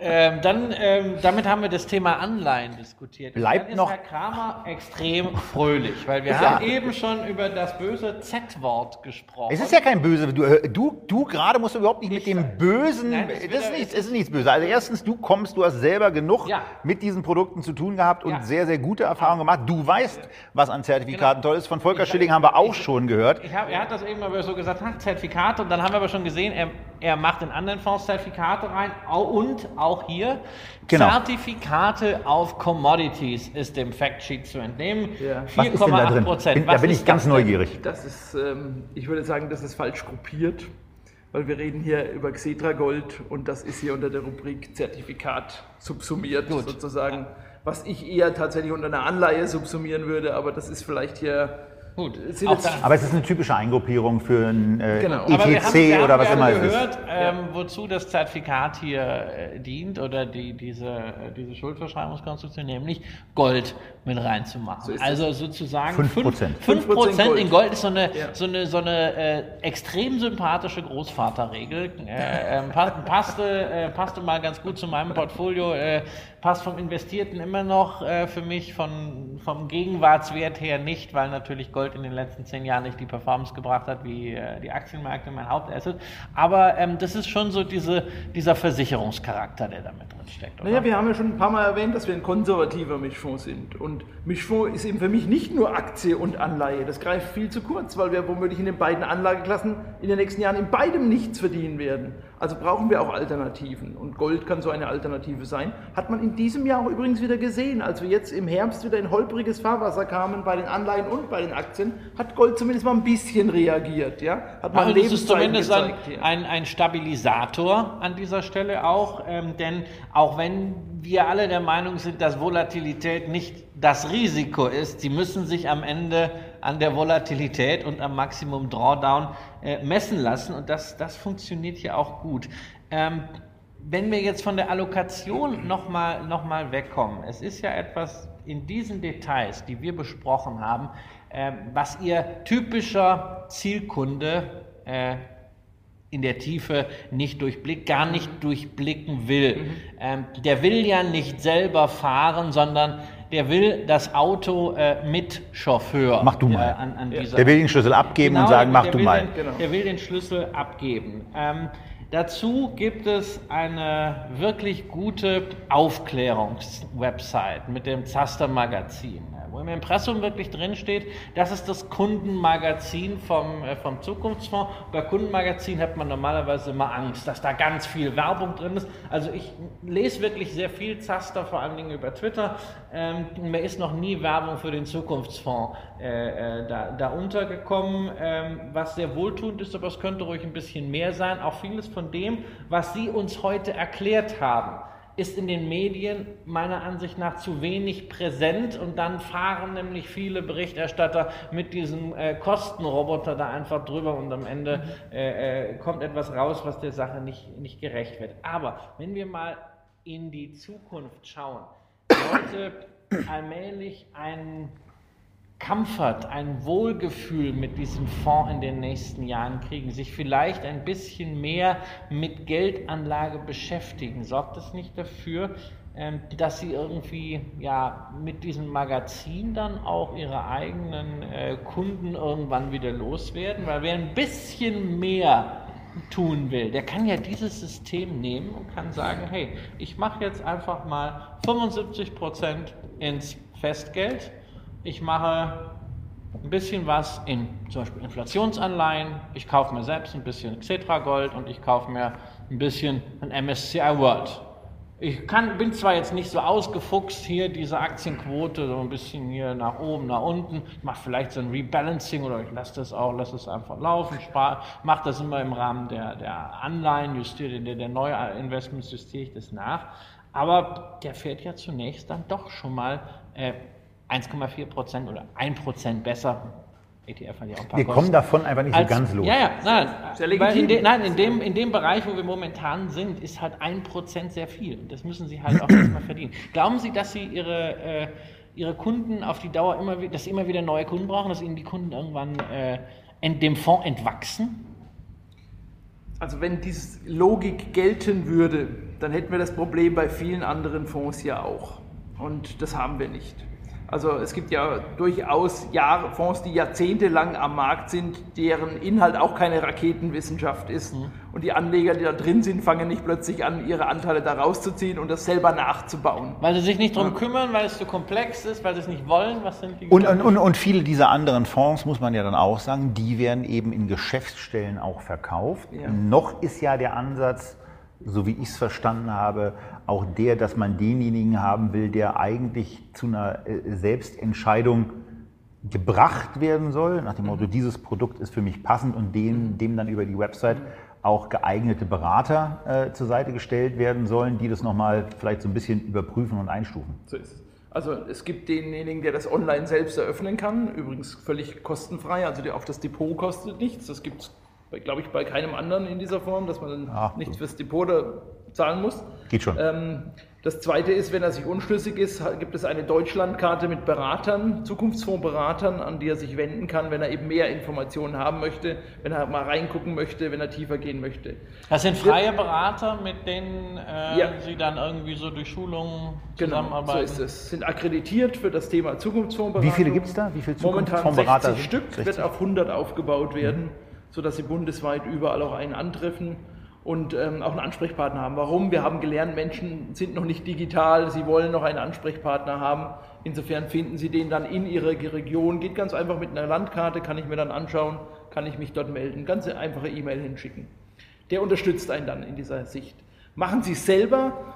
Ich glaube nein, weil sonst hätten Sie das bei anderen Fonds auch schon längst getan. Also dieser Effekt erfolgt nicht. Komm, muss man immer wieder neue Gelder akquirieren? Das weiß ich nicht. Es ist ja so, dass wir noch einen, und jetzt komme ich mal, schlage ich mal einen ganz großen Bogen zu den 20 Milliarden, die da bei den wilden Kerlen genannt wurden. Ähm, jeder, der den Beitrag gelesen hat, wird feststellen, dass keiner von den beiden gesagt hat, wir wollen mit dem Fonds 20 Milliarden einsammeln. Sondern da stand drin, dass in Deutschland 5000 Milliarden Euro Geldvermögen besteht. Und von diesen 5000 Milliarden liegen 2000 Milliarden in Sparbüchern und Festgeldern. Und wenn man davon nur ein Prozent kriegen würde, erreichen würde, dann wären das 20 Milliarden. Und jeder, der einigermaßen ja. regelmäßig die Höhle der Löwen guckt, der wüsste, dass Frank Thelen genau an dieser Stelle komplett an die Decke gehen würde, weil das immer so das ist, was man dann auf keinen Fall macht. Aber nun haben Sie ja mit, mit, mit Kai Diekmann auch einen ausgewiesenen äh, Kommunikationsprofi an Bord, der ja, an, an der Stelle in, in, Deutschland vermutlich unerreicht ist, der sich natürlich um die Bedeutung und die Auswirkung einer solchen Aussage, wenn man sie in einem höchstwahrscheinlich ja auch nochmal gegengelesenen Interview mit dem Manager-Magazin stehen lässt. Also von daher hätte das, kann man ja, diese Zielsetzung ja durchaus ja, ableiten. Genau, aber ich darf ja auch ableiten, was 100 ich daraus gelesen habe. Und die Frage ist, muss man, und will, wenn man das will, dann glaube ich, hat man vor sich noch so einen gigantischen Markt dass ja. wir uns keine Sorgen machen müssen. Wir müssen immer nur kleine Teile der Deutschen darüber informieren, dass es Möglichkeiten gibt, außerhalb des Sparbuchs und des Festgelds vielleicht den ersten Schritt, den ersten Weg in ein neues Produkt zu wagen.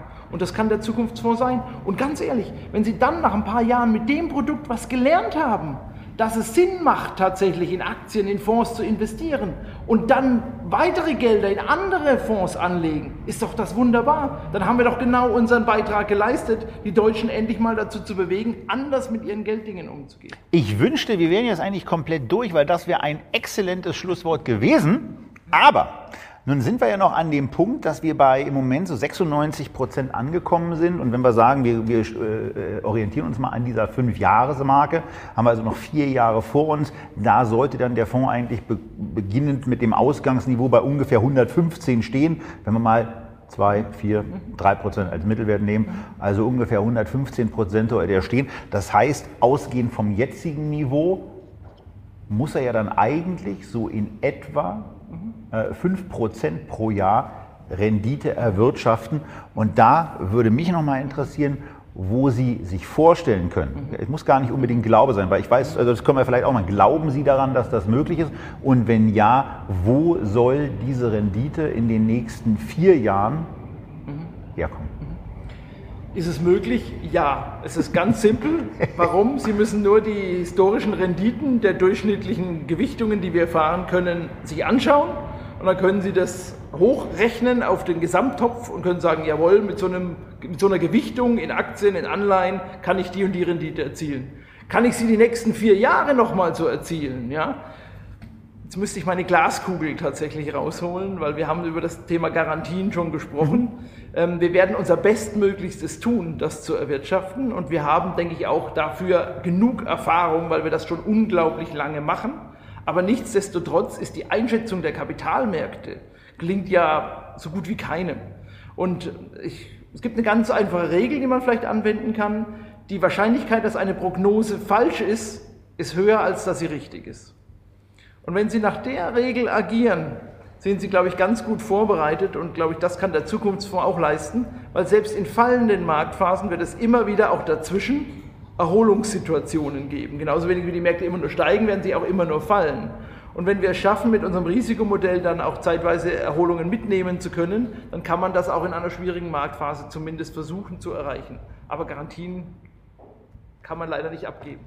Genau, weil, wie wir gelernt haben, Risiko ist immer. Das gilt auch beim Zukunftsfonds, das gilt auch für alles, was wir bei Echtgeld TV machen. Das war der Echtgeld TV Talk mit Volker Schilling zum Thema Zukunftsfonds und zum Thema defensives Investieren. Wenn es euch gefallen hat, dann macht den Daumen hoch, schreibt einen Kommentar, teilt dieses Video und wenn es euch nicht gefallen hat, schreibt uns eine Mail und sagt uns, was euch nicht gefallen hat. Das ist auch okay. Ähm, und dann sehen wir uns das nächste Mal wieder bei Echtgeld TV.